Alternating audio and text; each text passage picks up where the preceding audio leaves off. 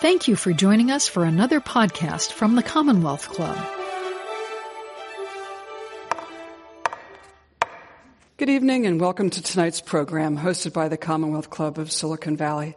My name is Lisa Krieger and I'm science writer for the San Jose Mercury News and Bay Area News Group publications and it is great to be here. It's my pleasure to introduce tonight's guests, Shoshana Berger and Dr. B.J. Miller. Shoshana serves as the editorial director of the global design and consulting company IDEO. And prior to joining IDEO, Shoshana was a senior editor at Wired magazine and also co-founded the DIY design magazine called ReadyMade. Dr. B.J. Miller is a hospice and palliative care physician who treats and teaches and works with patients with terminal or life-altering illnesses at the UCSF Helen Diller Family Comprehensive Cancer Center. For years, he's been shaping a really profound vision of how to control and shift our experience with life threatening illnesses. Together, they've written a really wonderful book called The Beginner's Guide to the End Practical Advice for Living Life and Facing Death. And that's what we're here to celebrate this evening. So, ladies and gentlemen, please join me in welcoming Shoshana Berger and Dr. B.J. Miller.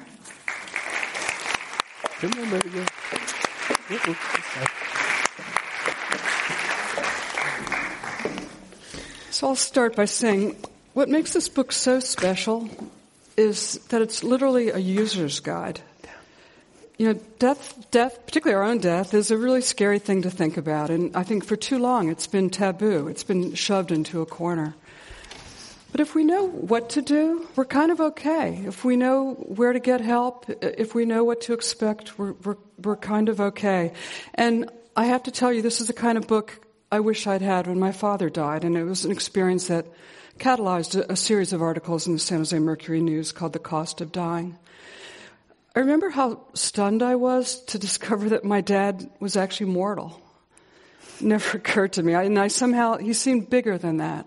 And, and it seemed that when things got hard with his illness, that if I just loved him enough, it would be okay, that we'd, we'd power through it.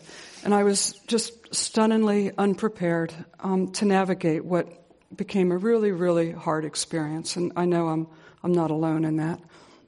So I think what I've learned is that we want to talk about it, we want to learn, but we're actually we're just waiting for someone else to bring it up first, mm-hmm. which is mm-hmm. what you've mm-hmm. done so well with this book, so beautifully with this book.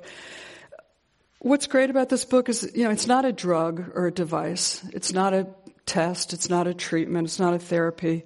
What it is is a different way of organizing our ending so we really live our last days better and we can pass more gently and with more dignity and with the people we care about. The second thing about this book is it's not sad. It's, it's really not sad at all. It's, there are funny parts. It's irreverent. It's very conversational. It's very colloquial. It's, it's kind of like having a friend and hmm. someone who just leads you by the hand and gets you through this experience. And finally, what I love about it is at its foundation, the whole focus of this book is about living life with purpose. It's about living life with meaning. It's about living life with intentionality. And for that, I, I thank both, both of you a lot. Mm. So I'll start briefly and, and, ask really what brought you together to do this book. And Shoshana, I'll, I'll start with you. Um, you come to it personally. You had, you had witnessed uh, your father's decline from dementia. And you describe really right after your father's death, you felt so clueless that you went to Google and said, What do you do when someone dies? Tell, tell me more. Yeah, and it turns out if you sit down and Google, what do you do after someone dies, you get an AARP checklist of things to do, which is useful, but not terribly warm feeling when you're in a moment of deep grief. Um, and it's true. I, like you, Lisa, felt completely, completely clueless and unable to navigate the experience. And, um, you know, my father had suffered for quite a long time. He had suffered for five years with dementia. And like you, I also felt like he was among the immortals. Um, and he was kind of a lion of an intellectual and, and a professor for 50 years and then lost the one faculty that meant the most to him, which was his brain which was a loss of identity and a kind of pre-grief that I wasn't expecting. Um, and my my sister and I didn't know how to deal with that either. You know, how are how do you grieve someone who's still alive? Um, but so often that's the case because people lose, they get fractured, and parts of their identity go away, and and you have to deal with how do I reorient myself with this person who is not the person that I knew and that I depended on in so many ways. Uh, and an interesting role reversal happens there. Anyway, this is a digression. The the way so uh, my father had just died when this gentleman walked into the door at IDEO San Francisco, and um, I was pretty thick in grief and. We um, we were assigned this project to get the word out about hospice hospice has a lot of bad baggage, um, and you know people actually think of it as a death sentence. And BJ was at the time the director of the Zen Hospice, and so IDEO and a small team of us were thinking about how do we amplify this message that hospice is an incredible suite of care that is free to you as a Medicare benefit. And BJ sat down and had this. We, first of all, let me just describe where we were sitting. IDEO had designed a kind of yurt within our offices to have this conversation. It was like we, my colleagues joked that we had built a death yurt inside the office, and um, we we walked in through this you know tunnel and sat around a candlelit table and had a very intimate and vulnerable conversation about how we wanted the end of our lives to look.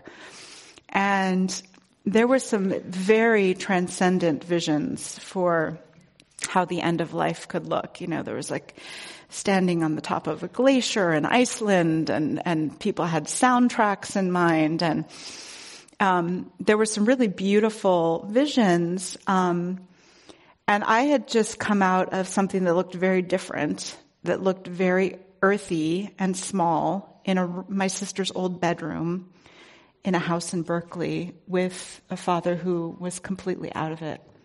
And I thought, how do I square these things?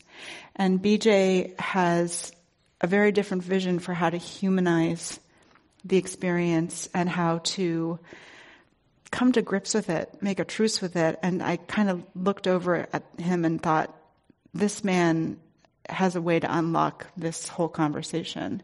And a lot of people are as confused as I am, and so we should try to help them. Beautiful, great, great transition to BJ. Mm. You had your own experience at 19, accidental electrocution. We won't ask you to, to describe that, um, but it gave you a real up close and personal view of healthcare and near death experiences, and also all the hundreds and thousands of people that you've helped since then talk about then how you brought that to, to bear on this book and, and the messaging uh, with Shoshana. Yeah. So thank you, Lisa. Thanks, Shosh. It's always, it's fun to hear that story again and again. Um, so, so I, you know, my own trajectory through healthcare as a patient was, um, as things go, pretty darn good. Really, I had amazing care. Um, I had all faith in my doctors, and the nurses were amazing. This is a burn unit in New Jersey, and burn units are not very happy places. But as as a foil, as a backdrop, with all that pain, you pretty quickly also see where compassion and humor and beauty just really pop out in an incredible way. as a foil, you know, so you're in this really dynamic place, so it's very touch and go, but the people who go are attracted to work in such a place tend to be pretty amazing. Um, and that was my experience. I, I, so I had really wonderful care in all sorts of ways and was very aware of how it could be different and how it could be better. So as I was going through it, um, it was pretty quickly clear to me that we've got problems with the health system, less so with the people in healthcare. Healthcare, you know, I mean, when you stop and think what people go through to become a doctor, nurse, social work, chaplain, I mean, it's it's obscene how much devotion and how much debt they take on in years of study just for the privilege to dare to care for another human being. It's so beautiful. So I was, I was really learning, I was feeling this, a distinction between the system where it was broken and, and the richness of the people, the humanity that was playing out. So I was first row, front row seat of all that. and that was sort of turning me on, tuning me into this other, this way of, of being with other people. And, um, and, and then you also start seeing the opportunities that illness presents. Um, where all this loss, and I already kind of gave it away, this, this, we're relative creatures and this, this foil, this, this contrast between pain and the joy that you can feel when pain leaves you for a moment, you know, this ex- ecstasy. And it was weird. I, when I left the burn unit after two and a half months in there, which really, guys, is a torture chamber. There's all much to say about a burn unit. But I'm, I'm, i wept the day I left. I, I, I, was so sad to leave this hell. Was, which was really, in a, was, you know, that stuck with me. It part to get to the people, but also the appreciation. It was, I, I, I remember sitting up for the first time and feeling gravity again and how profound that felt and how much I loved Mother Nature for, for itself. Anyway, go on and on and on. So I was, on the one hand, uh, had these great experiences and saw the critique of the system and also was aware that the things I was going through were generic. There were variations on themes. You may not lose limbs, but you lose something. There's no one here who's lost nothing. There's no one here who's not suffered. And I started to feel that what might appear like an isolating thing was actually a connector and so that's why I went into medicine to make good on that potential. Wow. Thank you. Mm. So we'll jump into the nuts and bolts of the book if we could, because it's so rich and there's so much to say about it. Shoshana, you're a designer and you're an organizer, and really a message that comes through strong and clear here is that you don't have to be a passive part of this part of life. Um, so one of my favorite parts of the book is something that they describe as a "when I die" file, and um, it's actually not nearly as sad as it sounds. Um, talk about why that's important. What needs to be in that file? I guess what needs to be in that file, and what would be lovely to have in that file. Um, talk a little bit about that. Right. So the "when I die" file. Um, actually, I originally wanted to call it the "if I die" file, and BJ kind of looked at me like if I die, Shoshana, you're writing a book about death, probably. Um, so, you know, even, even I was slipping in the language. So this file, and it doesn't have to be a file. This could be a cloud drive. This could be a shoebox. This could be anything you want it to be. But it's basically a place where you're putting all of the stuff that will help the people who love you kind of shut down your life and remember you when you go. So, of course, the really important paperwork, like you want to have your advanced healthcare directive in there, which is signed and notarized. And that's the document, of course, where you say, look, if I walk out of here and I get hit by a bus and I end up in the hospital and I can't speak for myself, I'm electing this person who I trust to be at the bedside and help make, help my doctors make decisions about my care. So, and by the way, sometimes that person is not the person you love most in the world, like your partner, um, or your child. Because sometimes that person may love you so much that they can't really observe your wishes because they want to keep you alive at all costs. Um, and so it's a it's it's not just an honorific it's something to really deeply think about who that person is it's going to really honor your wishes and then you, you know your will and all that paperwork stuff which we go through in the book we have a checklist of about 20 things that go into this file I'm not going to enumerate all of them. Um, but then there's some other things that we put in there that are a little bit more about how people will remember you and you know, what you want to be remembered for. So we talk about writing a letter to the people you love, telling them what you want them to know. Um, we went through this exercise with this amazing woman in San Francisco, Frisch Brandt, who sits with hospice patients and kind of midwives these letters. So, you know, what do you want to say to your sister, brother, daughter, son, mother, father? having that kind of thing in the file that people discover can just last, can be a memory that, that they carry with them forever. Um, maybe a recipe, a family tradition.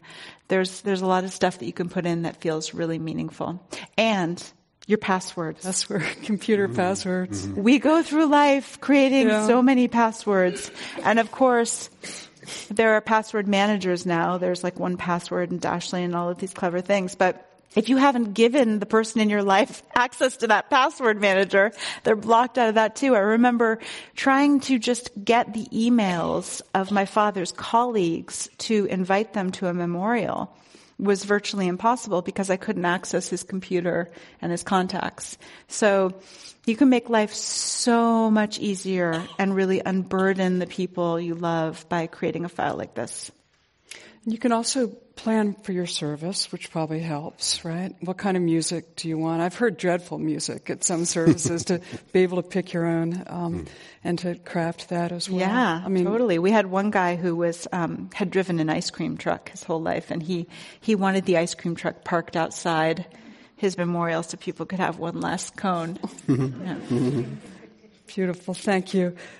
Your friend and, and Dartmouth colleague, um, Ira Byock, talks about the four things that matter the most and, and how important it is to communicate that to people. And I guess now the list is, is five. Talk about that a little bit, Shoshana. What are those things? Sure. This I feel like Brown- I'm hogging the stage Please here, do it. but I It's don't. so, it's so nice. Please, and then we'll go back to. Um, okay, so this is a really beautiful framework, um, and we couldn't, we couldn't, we didn't write this ourselves because Ira had written it, and we didn't need to, thank God. So Ira wrote this book called The Four Things That Matter Most, and basically, in his all of his years as a palliative care physician and someone who sat with people as they were dying, what he found was that every it all boiled down to these kind of four things to say to people when you're dying that that really brings a sense of of resolution. And those four things are please forgive me, I forgive you, thank you, and I love you. And that was it. Um, and it turns out somehow those things really um, unburden both the person who's dying and the person who loves that person uh, in in really profound ways. And when we interviewed Ira for the book, we said, "Ira, look, it's been ten years since you wrote that book. Is there a fifth thing? Have you discovered anything else?" And he said, "Actually, come to think of it, I have." I now see 65 year old men who are still carrying around with them the desire to hear from their father, I'm so proud of you. And to say to your, to your child as you're dying, I'm so proud of you, um, feels like it, it, it packs a wallop, mm-hmm. an emotional wallop. BJ, some of the more practical things in the healthcare arena, and, and Shoshana had addressed healthcare directives. Unpack that a little bit. You, you mm-hmm. clearly need to appoint someone to act, to speak for you when you can't speak for yourself. What else should be in that healthcare directive? How specific can it be with respect to medical care? Mm-hmm. Um, what does yours look like? And- So the big, the so the the main driver of an, of an advanced directive is to name your proxy. We've already talked a little bit about that. That's, I would say, if you had to do, if you're going to do one thing, that would be it. And that proxy is, you know, this person is going to speak on your behalf if and when you can't speak for yourself. Um, so it becomes your a- advocate, the person standing in for you. And, and it's so important. I think it is a good time for a pause. So, you know, again, healthcare is filled with people on some level that you should be able to trust. They, there's a lot of caring people and et cetera. Um, but especially these days, I mean, we are at a time, and that's a really important reason why a book like this needs to happen, or other books too need to happen around this. Is we can techno, we have the technology to prop a body up pretty much indefinitely, which really opens up some very interesting questions, like what is death in the first place? Um, so, in some ways, no matter what your belief system, uh, many of us are going to need at some point to say no thanks to that next treatment. Because if you're waiting for there to be no more options in medicine, you're probably going to be sadly, uh, you're, you're, you're, there, there are always more things to try. Especially when you take into experimental treatment. But just because you can try something doesn't mean you should. Um, and this is how people accidentally find themselves uh, in places they would never want to be. And you can't even if you have really well-meaning physicians, it's very hard for them to guess what you would want in this situation, et cetera. So, anyway, sorry for the digression, but it's really it's a it's a unique moment in sort of medical history where there are too many options. So you're going to need to say no at some point. So that proxy, okay. Um, otherwise, besides the healthcare proxy and the advance directive, are things like, you know, um, do you want life-sustaining treatments like ventilatory support, like a, a, a vent? Um, do you want to be kept alive with machines? You know, do you want artificial nutrition and hydration? These kinds of questions. So there's a great place for you to state your wishes if you know them. The trick here, though, is most people's opinions change on those kinds of questions over time, and it depends. You know, would I want someone to if I tonight fall down here on the stage have a heart attack? Would I want someone to try CPR on me tonight? Yes. I would. If I'm living with chronic illnesses uh, that, you know, like metastatic cancer, for example, if I'm living with metastatic cancer, if my heart stops, the chances of anyone reviving me are about 1% or less. So it's context specific. So depending on where you are in your life, your opinions may change. So at Advance Directive, you can state these wishes, but get in the habit of re- returning to this document with some frequency. The next time you have a big diagnosis, or that diagnosis changes, or there's a big life event, or whatever else. One thing to get across to you guys is this is an co- ongoing conversation. And There's, what age do you recommend first doing it? oh, uh, thanks for jumping in. I could have talked to one. Um, mm-hmm. uh, really, 18. Wow. Okay, yeah, so you think of the cases that have been so com- controversial, the Terri Schiavos and all that. They mm-hmm. were young. They're young people. Diana Quinn, yeah, young. So, and it's particularly true since the HIPAA, the Health Information Portability and Accountability Act. Um, uh, one of the provisions is that um, you know your privacy is taken very seriously. Sounds good, but sometimes a little too seriously. So the day you turn 18, become an adult technically a doctor can't talk to your parents without your permission. Now, oftentimes that gets fudged, but that's why we say 18. When you are an adult, you should make sure to make your, if you, you know, depending on your relationship, you might want to make your parents your proxy. Because otherwise they may not be able to hear from a doctor how you're doing, which we've talked to people who, that's a terrifying moment for a parent, you know, kids off to college. If an accident like mine happened, my parents get a call and they can't, the, the, the nurse or doctor can't tell my parents how I'm doing. Ooh, that would have been hard. So that's why we say 18. Okay. And where does one keep this document? Not a, not a safe deposit box. No, it needs to be accessible. So in the When I Die file for sure, but um, your doctor should have a copy. Most electronic medical records now can upload your advance directive so it's in the chart.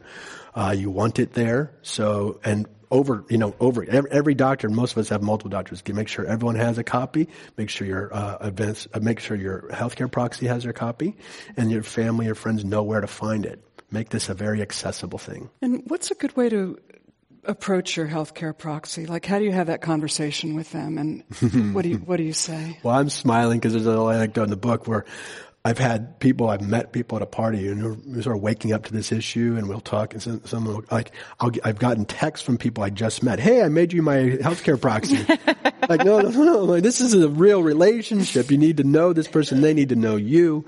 Um, Do they need to be geographically close, probably? Because it's they helpful. need to be at the ER when you arrive. Presumably. It's helpful, but we're also dang mobile these days that that's a moving target. So it's more important that the person be close to you and be able to speak for you on, on, on your behalf and, and someone with whom you want to be in touch. Uh, that's much more important. Um, so, what was and, that answer? No, that was perfect. Okay. Thank you. okay. um, and we've heard about POLST. But actually, let me just back up a little before we move on to POLST, which is physician's order for life-sustaining treatment. Mm-hmm. Um, a lot of people say with healthcare directive, is it legal? Like, can I, mm-hmm. if I you know, carry this in and it's given to the doctor, do the, does the doctor have to follow what's specified? So this gets really tricky. Okay. Can I jump in on that one Please. real quick? Yeah. So, advance directive is a legal document. It, is, it legally protects your healthcare proxy, but it is not a medical doc, document. So, doctors ultimately, doctors have the say. Any of us can ask our doctor. We can't demand a kind of treatment. We can hope for a kind of treatment, but a doctor has the say of whether you get that treatment or not. You can always turn down a treatment, but I can't go to my doctor and demand um, a treatment. It's up to the, that's the doctor's professional responsibility and choice. So, there are all these beautifully worked out advance directives everything's notarized and as it should be. But because there's no doctor's signature on that form, if in the heat of the moment in an ER or a trauma center, that advance directive may or may not go honored. And there are a lot of horrible stories where people have done all their preparation and found that the, the health system or the hospital didn't honor their wishes. There's a lot to say about that. To date, most of the sort of legal thinking and most of the CYI, CYA cover your um, tail uh, is oh what I learned from it was like air air aggressive. Even if the advance directive says that person doesn't want life sustaining heroics, you know, the family would the, the, chance of us getting sued because we didn't try to revive that person seemed to outweigh the, the honoring the wishes. So everyone was erring aggressive. Now I'm interested to see how many lawsuits start popping up where someone gets resuscitated and said they didn't want to and then sues a doctor for, for being overly aggressive. I believe that we'll, we'll start seeing that. Which leads us to the, the POLST forms. Talk about how they differ from a directive and when they're appropriate, when they're not. So a POLST form, physicians ordered for life-sustaining treatment. Now, uh, every state has some version of it. Some call it slightly different name, but if you Google POLST in whatever your state, you'll find it. And it's a one-page form, two sides, so it's a sort of a distilled version of it in advance directive. It's not quite the same thing. And where it's different is it's got all the big basics. Who's your proxy? Do you want life-sustaining measures? Do you want artificial nutrition, hydration? Or, or do you want things like comfort care? But the difference from the POLST is it is signed by a doctor.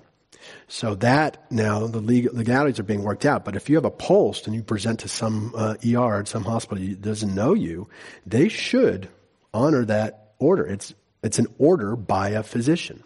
And that's the distinction. So it is the most sort of distilled and most robust document. And so it's a great companion to the rest of your, so your, your will, your trust, all that stuff. Um, POLST becomes really, really important if you if if you are living with chronic illness, serious illness, and there's a good chance that you're going to end up in an ER somewhere out of nowhere. That's when folks are sort of living at the tail end of, of long bouts of illness. We typically tell them to, you know, with a magnet, stick it to the refrigerator in case the paramedics get called. You know, if you're found down or whatever else, make that thing really accessible. Great. So, Shoshana, as a consumer, as a patient, as a as a caregiver, it's really hard to get the information you need to make some of these decisions that BJ just described. Um, a friend of mine, Katy Butler, um, talks, you know, we have Part A, Part B, Medicare. She talks about we need a Part Q for quality. Uh, how do we get the information through non-rush medical decision making, you know, home-centered treatment? What's your advice for getting how do you approach doctors to get the information you need to make some of these decisions? Mm. I think a lot of us are afraid we don't want to be too pushy. We don't don't want to alienate the doctor. On the other hand, they're busy and yep. they don't have a lot of time. You bet. Um, unfortunately, we're still in a situation where you really have to lean into this and advocate for yourself because doctors likely aren't going to bring it up. Um, in fact, I spent a glorious day in the ER and in doctor's offices with my mother on Saturday. She's suffering some some edema and p- potential um, congestive heart failure issues, and um, my mom does not have an advanced healthcare directive. She's 78. I just wrote this book. So I'm sitting there with her in the waiting room and I ask the very kind triage nurse, can we, um, can we fill out an advanced healthcare directive here for my mother? Um, not to force the issue, but do you have someone here who can help us with that? And she said, sure, sure, I will send someone in. We were in that hospital for five hours. No one ever came with an advanced healthcare directive to help us through that process. And it's just so emblematic. You know, it, it's a triage center. So they're just trying to move people through. It's about throughput, right? They're trying to figure out what is, what's causing the emergency and get you through. Um, but if you're in, emerg- in an emergency situation that's a life-threatening situation and you don't have that document, you haven't expressed your wishes, and you're asking for that, don't you think the doctor should be forthcoming and say, "Hey, let's walk you through that process"? So that was a little dismaying, I have to say. And it's again part of the reason why we wrote this book is that we feel like you can be your own advocate. You can take some agency. You can sit down with your, with your primary care doctor way before you're in an urgent situation and say, hey, you know, I've been thinking I should probably think through some of these things before anything happens. Um, and so, yeah, I mean, we're in that position now. Of course, there are physicians, many, many physicians who are much more proactive about this. You know, there's this great Dr. Bud Hammes in the Midwest who got an entire city of uh, where was it? Um, La Crosse, Wisconsin. La Crosse, Wisconsin. Got the entire city all armed up with their advanced healthcare directives. He was such a advocate of going through that, having that conversation early, and, and getting that p- paperwork done, getting people thinking about about how they, you know, how they want to exit. You are listening to the Commonwealth Club of California. Hear thousands of our podcasts on iTunes, Google Play, and Stitcher. Learn about our travel programs to exciting domestic and international destinations. And when you're in the Bay Area, please join us live for any of our 500 programs each year. You can find us online at commonwealthclub.org. Now back to our program.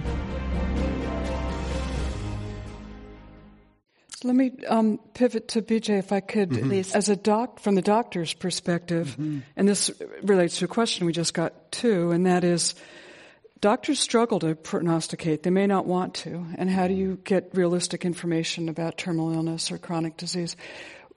Mm-hmm. How, what do you, what do you recommend? How should patients or families approach you to get that kind of information? So one of the reasons that back up for second. So, um, the classic data, the data sort of classically suggests that doctors don't disclose the sort of full picture, the total truth of the situation as they see it, the prognosis, et cetera, because they don't want to take away hope. That's the classic. And, and there have been studies on this, and we know that actually the truth does not take away hope. And it's, of course, it's not a doctor's role to give or take hope. Um, that's not ours to give or take. So that that is old-fashioned thinking, but it lingers, and it lingers because also because we doctors aren't very well trained in communication and how to deal with things that we can't fix. How to sit with someone who's suffering that we can't fix. That skill is in, in, in, invaluable and not trained. How to talk to people about their mortality with, while comforting them, not trained. So we all we conspire to avoid it, etc. Um, so put all that together, and you might find your doctor is actually the one who doesn't want to talk about this. Um, so you need to just be armed. This idea, I, I, think a lot of us feel that when we're sick, we're vulnerable. We just the idea of someone who knows more than we do, and we can feel safe, and just want to hand ourselves over to the doctor. Or, you know, I, I, I understand that impulse. Um, I just would never uh, recommend it, no matter even if you have you know Marcus Welby for your doctor these days there's just no the biggest brain and the biggest heart. There's just no time, you know, and they, there's just there's just no room. So, what's a good way to phrase it so that you do get the information you get? Can you say, yeah. for a patient in my condition, in my age, um, mm-hmm. how do you see this typically play out? I mean, what frustrates me, to be honest with you, is that doctors do have the experience, they do have the data, they have read the studies. We don't right. as patients. This is all new to us. Right. So. Well, so I guess where I was, where one thing is like, be your advocate. Bring someone with you. You have to be your own advocate, um, and you need to push. Sometimes they'll resist. Oh, we don't want to talk. We don't need to talk about that now. And you might have to say, No, actually, I really, really want to talk about this now. And if not now, when can we? Should I schedule another appointment? I mean, you just need to be kind of persistent. Um, and really, you, it may not feel this way, but you, you, you have the power as a patient. You know, it's very, it, doctors sort of act like we do, and sometimes we do, blah blah blah. But you you you have much more power than you realize. So push them. You know, I I obviously respectfully do things like instead of you know with these appointments go in with two or three questions. Follow schedule follow-up appointments if you have more questions. You know don't try to ram in a gazillion things because you're just going to get frustrated. So there's some basic sort of human respect for, for you to kind of get what you need. But the bottom line there is push and say doc i know you you may be worried about my response but i'm telling you i really do need to know. I want to know. Just give me your best guess. That kind of thing um, and I'll say one more thing about this, Lisa. In, in our book, thanks to a widower of a patient of mine named Steve Shire, we have a tool in the book, this prognostic awareness tool, where it's just a checkbox. You can say to your doctor, I'm the kind of person who doesn't want to know. I don't, don't give me your best guess of when I'm going to die. That will just make me nervous. I want to live every day. I want to stay in the moment. I'm going to live every day and take it as it comes please don't tell me uh, about my prognosis. Or you can check the box, tell me everything I'm the kind of person needs to know. So anyway, you'll find a copy of this in the book, and that makes it very easy. Check the box, the kind of person you are, the kind of information flow you need, because you can control the spigot with this and give it to your doctor. And related question, how does a layperson learn about the pros and the cons of different life supporting systems? Mm. it's a great question. You know, uh, if, if I'm 90 and have a heart attack on the tennis court, what are the chances I'll be back playing a set next week? Or mm-hmm. if this is um, first round of chemo versus fifth round of chemo, mm-hmm. where does one get that information? There is no great singular place. Um, th- there isn't. I mean, I think a lot of those folks, a guy named Angelo Volandes or other folks who are making sort of videos to sort of help you understand what you're getting yourself into. Because if we say the t- classic moment is with doctors, young doctors say, hey, do you want us to do everything to help you live? And you're like, of course I do. What kind of dumbass question is that? I mean, but if we say, well, and the chances of you like getting back on the tennis court are, are approaching zero, or it's going to include a lot of pain uh, that might be your final moments, or whatever else. You need to flesh that out. Um, so there is no great way to understand what any of these things looks like, but just know in general that uh, resuscitative measures are relatively violent acts. I mean, electric shocks, com- chest compressions very often involve rib, rib fractures, etc. Not to scare you, but it mean, makes a point like you don't enter these things lightly, or you know, watch your expectations. And we know living with advanced uh, heart failure, living with advanced organ failure of any kind, living advanced cancer, i.e. metastatic cancer, the rates of responding to resuscitation, bring, being brought back from your own death, are vanishingly small. So I would just, I mean, you've got to give me as your doctor a really good reason to why you want me to try resuscitation if you've got metastatic cancer. What about getting second and third opinions in this whole world of managed care? Um, how does one recommend? And will you yeah. offend your doctor if you say you'd like to get an opinion from someone else? You might, but screw them. I mean, this is like, you know, like this is where the doctor, this is a service business, this period. And, you know, if your doctor is offended that you would want a second or a third opinion, because so much is about confidence. Do I have confidence that I'm about to go through with I've made the best decision I can with the best information I can and I'm as geared up as I can be. Like confidence is the thing. And it may need, you may love your doctor, but it may be very helpful to have a, a, a, an opinion from a different angle. And any doctor worth their salt would welcome that. And if you get pushback from someone about that, I would say go find a different doctor. Shoshana, let's talk a little bit about caregiving. And I think a lot of us in the baby boom generation know we have this tsunami that's about to crash and a lot of us are geographically scattered from our families. Maybe we don't have these long-term stable marriages we used to have. Um, there's no person to be that tent pole, central tent pole to keep it together. How do you ask for help from your friends? If friends call and say, how can I help? How do you respond? Talk about that. Yeah, I mean, the point you bring up is so important. We we don't have those support structures anymore. Those multi generational families that all live in one house, and you know, living on the farm. Your grandma's taking care of the little kids, and the little kids are taking care of grandma, or mom's taking care of grandma we just don't have those support structures anymore. And so we often find ourselves in need of help. And I think BJ and I both are advocates of getting help before you even think you need it. Like get to bring in, marshal the forces um, as soon as you think you need it, because the truth is, caregivers have the hardest hardest roles in the world. I mean, it is an invisible service they are giving to the world at great financial cost, opportunity cost if you're missing work, emotional cost, watching someone diminish. Um, there can be all kinds of family complexity and dynamism that comes into play between siblings. There's a million different things you're dealing with. Plus the laundry and, you know, changing the bedding and, and grocery shopping and all that.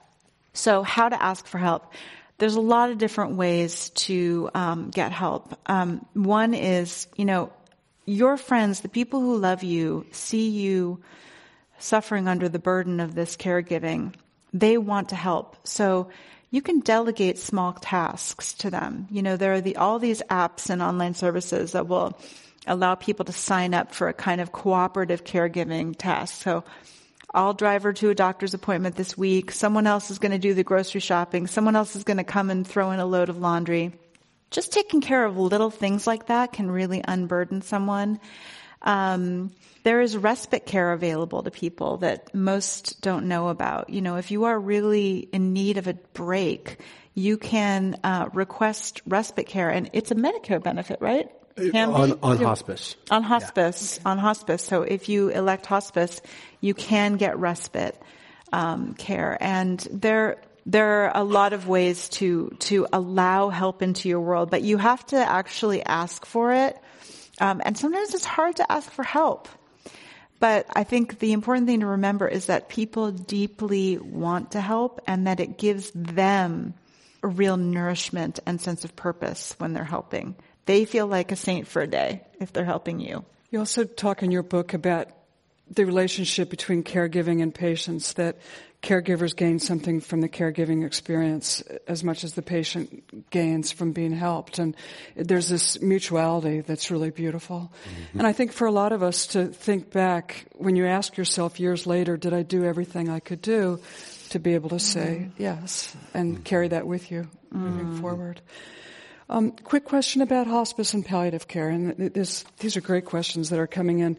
Um, BJ, distinguish between the two, hospice and palliative yeah, care. Thanks. And then there's a related question that is, um, we've heard hospice is wonderful, but that convalescent homes are paid for referrals. Mm. Uh, um, so let's start with the hospice and palliative care. So I'm really glad someone asked this. This is a real common misconception. Uh, is that a word? Misconception? Yeah, mm-hmm. misperception. One or the other. Misconception. There you go. Um, it, so, hospice grew out, uh, came over from the UK, the modern hospice movement from the late 60s and 70s. Uh, one of the first hospices in the Bay Area, uh, one of the first hospices in the country in the Bay Area, uh, Hospice of Marin, 1975, 1976. And Medicaid, Medicare hospice benefit came online in 1982. And that's, so hospice that at that point became uh, sort of a went from like a mode of care, a type of care, to an insurance designation. And that's that's the moment where we said, oh, you have to have, have six months or less to live to go on to qualify for hospice, and to, and and to to qualify for hospice, you have to give up any care uh, care that's intended to cure you. These are these two sort of man-made uh, the forks in the road with the hospice benefit. All right. So anyway, that's in the 80s in the 90s, by late 80s and 90s in the in the states, a lot of people were realizing, wait, first of all, wh- why do we wait to the end of life to be talking to each other about what our wishes are, what makes us, what's important to us? Um, why do we wait to care for each other in this beautiful, loving way? And and when do we start dying anyway? So this, these kinds of questions prompted the field of palliative care to sprout up, sort of around hospice, grew out of hospice, and, and the, the commonality is like, we're not trying to fix you. We're trying to accompany you. We're trying to help, uh, help see you through, not cure you or fix you or imply that you're broken.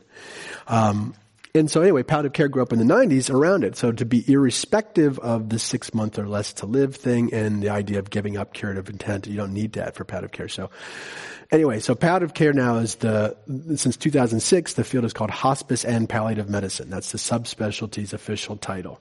Um, I, will stop here in a second, but palliative care you could say is basically the interdisciplinary treatment of suffering. Okay, hospice is the subset of palliative care, is interdisciplinary treatment of suffering uh, for the end of life, the final months of life, you could say. So that's that's the distinction, and that's the commonality between them. Okay.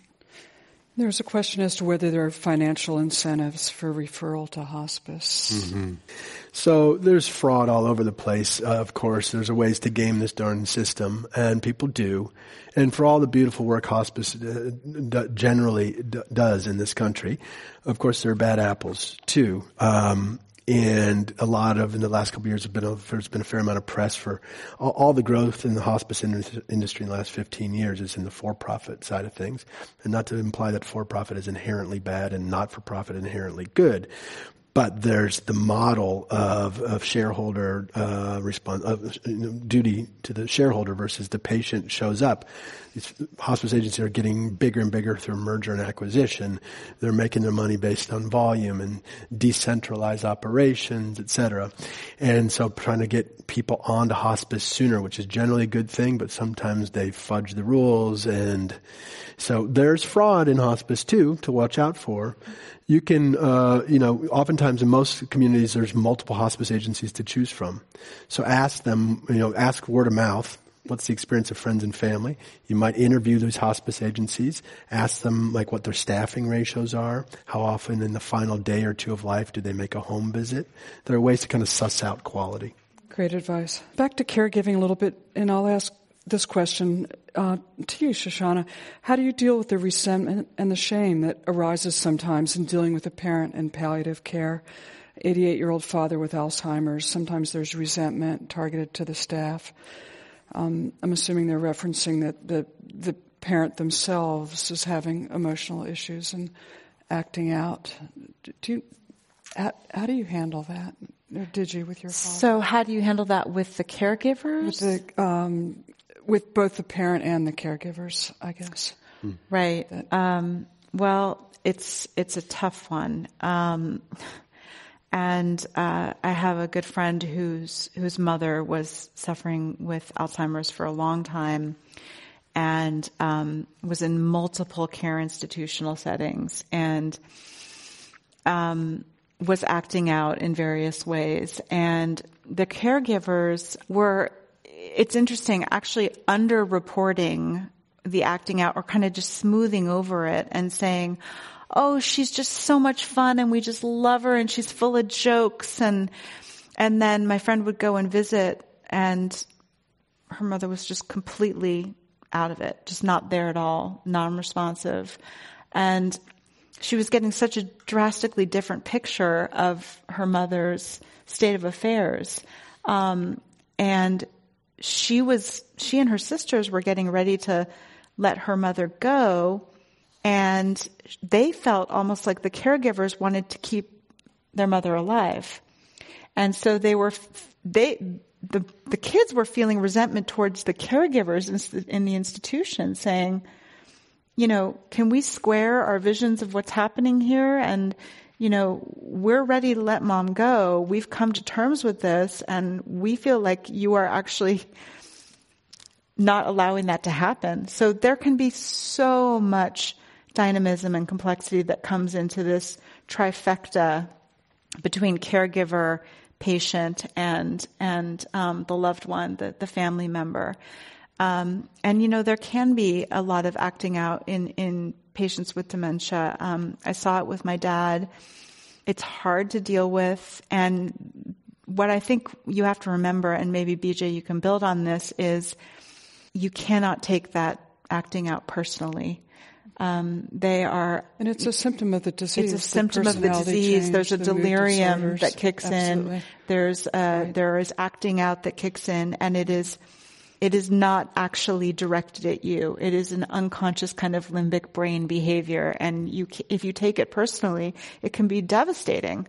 Yeah. You, you touched on the letting go, and that segues to a next question. How do survivors communicate that they're okay to let you go? Talk about that letting go mm. conversation. And BJ, you've, you've probably watched it happen many a time. Mm. Um, walk us through what that might sound like or how you might say it when we're sort of encouraging folks to let go. Yes, yeah. or as a loved one, how do you tell your mm. I mean, as, as a caregiver or a loved one, how do you communicate that it's o- you're okay if they Yeah, go? yeah. Or if you're the person who's dying, how do you communicate that you're okay letting go? So there are a couple. So so right. So there's a couple things that are sort of phenomena to watch out for in the final days of life. It was sort of really at the very end. Um, one show she touched on, which is a very common sort of end of life delirium. Which delirium just you know disorientation, confusion, and um, it's it's exceedingly common at the end of life. And uh, I don't remember where we were, but I was giving a talk somewhere, and I remember a woman in the audience asked about this because, I mean, she stood up and she was asking how to make sense of what she saw in her husband in his final day, and it was such a touching story. The woman was looked so, looked so, and this was years after the death, and she looked so panged still, and she was recounting how this her husband of so many years, who had been the the sweetest angel of a person his whole life, never said a harsh word to her, blah blah blah blah in the, his final words to her were profanity laden, screaming obscenities at her, and then dead. And so sh- her grief was like uh, uh, obvious grief. And then on top of that, my God, I thought I knew this man.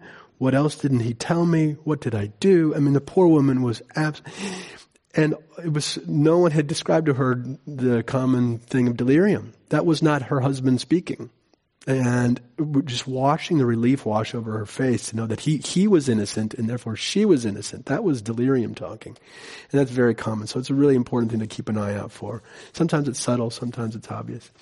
Um, second point here is the other phenomenon I think that you're touching on here, Lisa, too, which is, um, you know, a lot of families will, will do these exquisite bedside vigils at the end. You know, you want to be there for the final breath.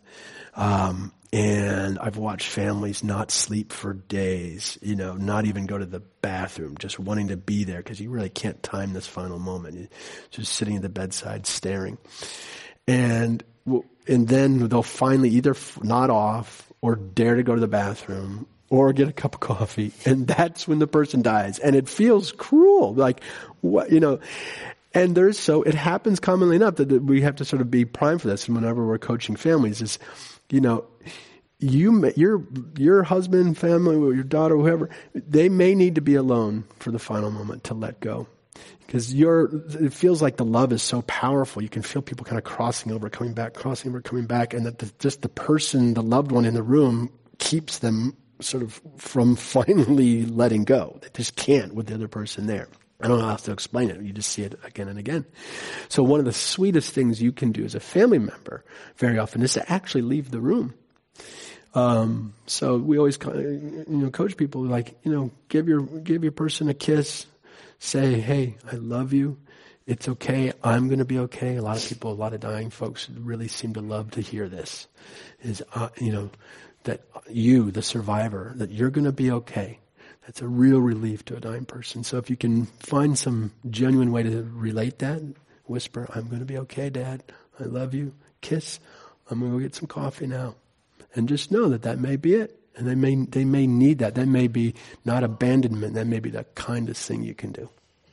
Let's talk briefly, and we're, we're getting close to wrapping up, but physician assisted dying. This has been in the headlines a lot recently. California now has couple of years of experience with it. Mm-hmm. What do people need to know to either take advantage of it or just mm-hmm. or know that it's there? What does it mean? And, and actually, what are we seeing in the data in California as to how many people are using it? So since 2016, the law has been on the books in this in, in California, and I think we're the seventh. I think there are seven states. Uh, last check. Um, have a version of this law in the states. The first was Oregon, 1997. And there it's called the Death with Dignity Act. For years this was called physician assisted suicide. And more recently that language has changed to aid, medical aid in dying or assisted dying to get away from the baggage of the suicide word, the violence that that implies for a lot of people. Um, so, so that's the, that's the lingo. Um, and the, basically the gist is most states follow Oregon's lead. And it, it, the law looks like roughly, you know, you have to have, you have to have two doctors say that you'll that if the disease follows its natural course, you'll be dead within you know six months. That you need to have two different doctors sign uh, sign this thing. You need 15 days between the two requests for it, so you need some time. You need to be of sound mind. So even if you had stated this wish for your whole life, like when it's my time, when X, Y, or Z happens, I want that magic pill. Um, if you are not compos mentis at the time where you would be getting that prescription, no physician can legally give it to you. So this is where it gets the vagaries of the law get really tricky. The other vagary of the law is you have to physically be able to ingest the medication yourself. No one can put it in you. That's to sort of protect the your autonomy as a person. That there's no coercion involved, etc. But all these protective measures can also be feel like barriers, and it can be a, a bureaucratic process trying to actually get off the planet but it's the best we kind of have to kind of insert protections from a public health standpoint, et cetera. It's imperfect. Um, so, so that's the sort of the law.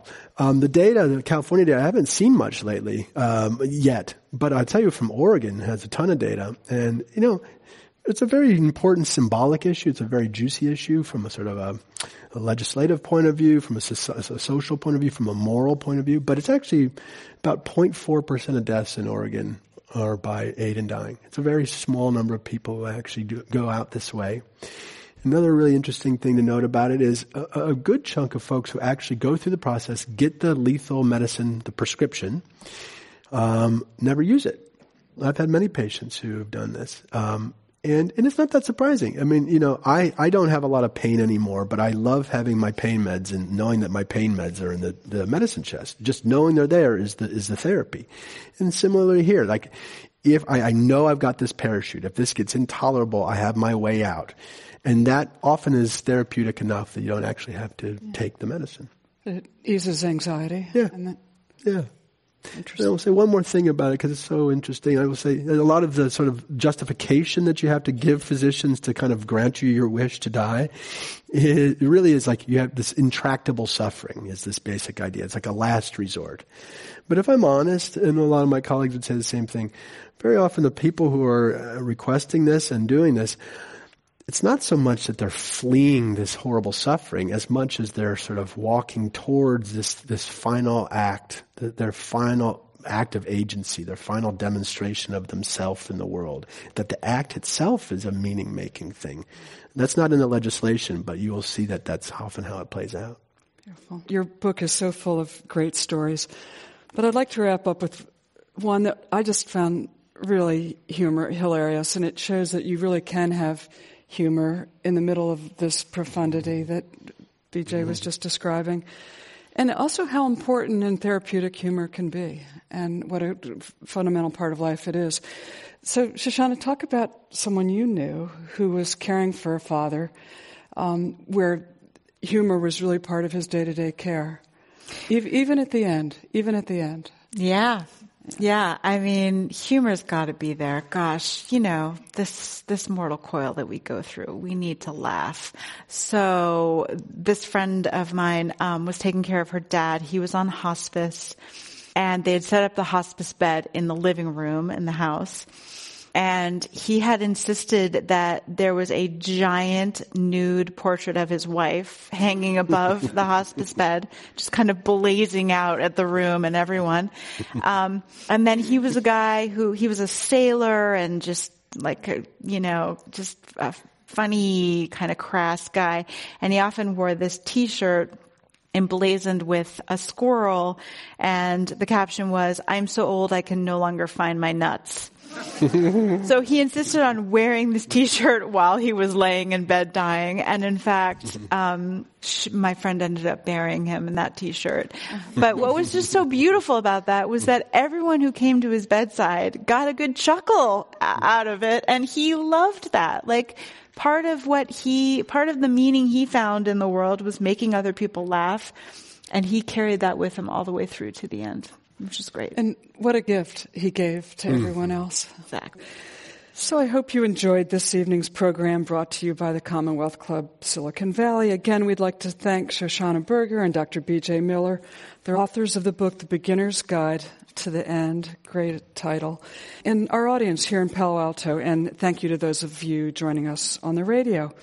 And now this meeting of the Commonwealth Club is adjourned. Thank you, guys. Thank you. Thanks, Lisa.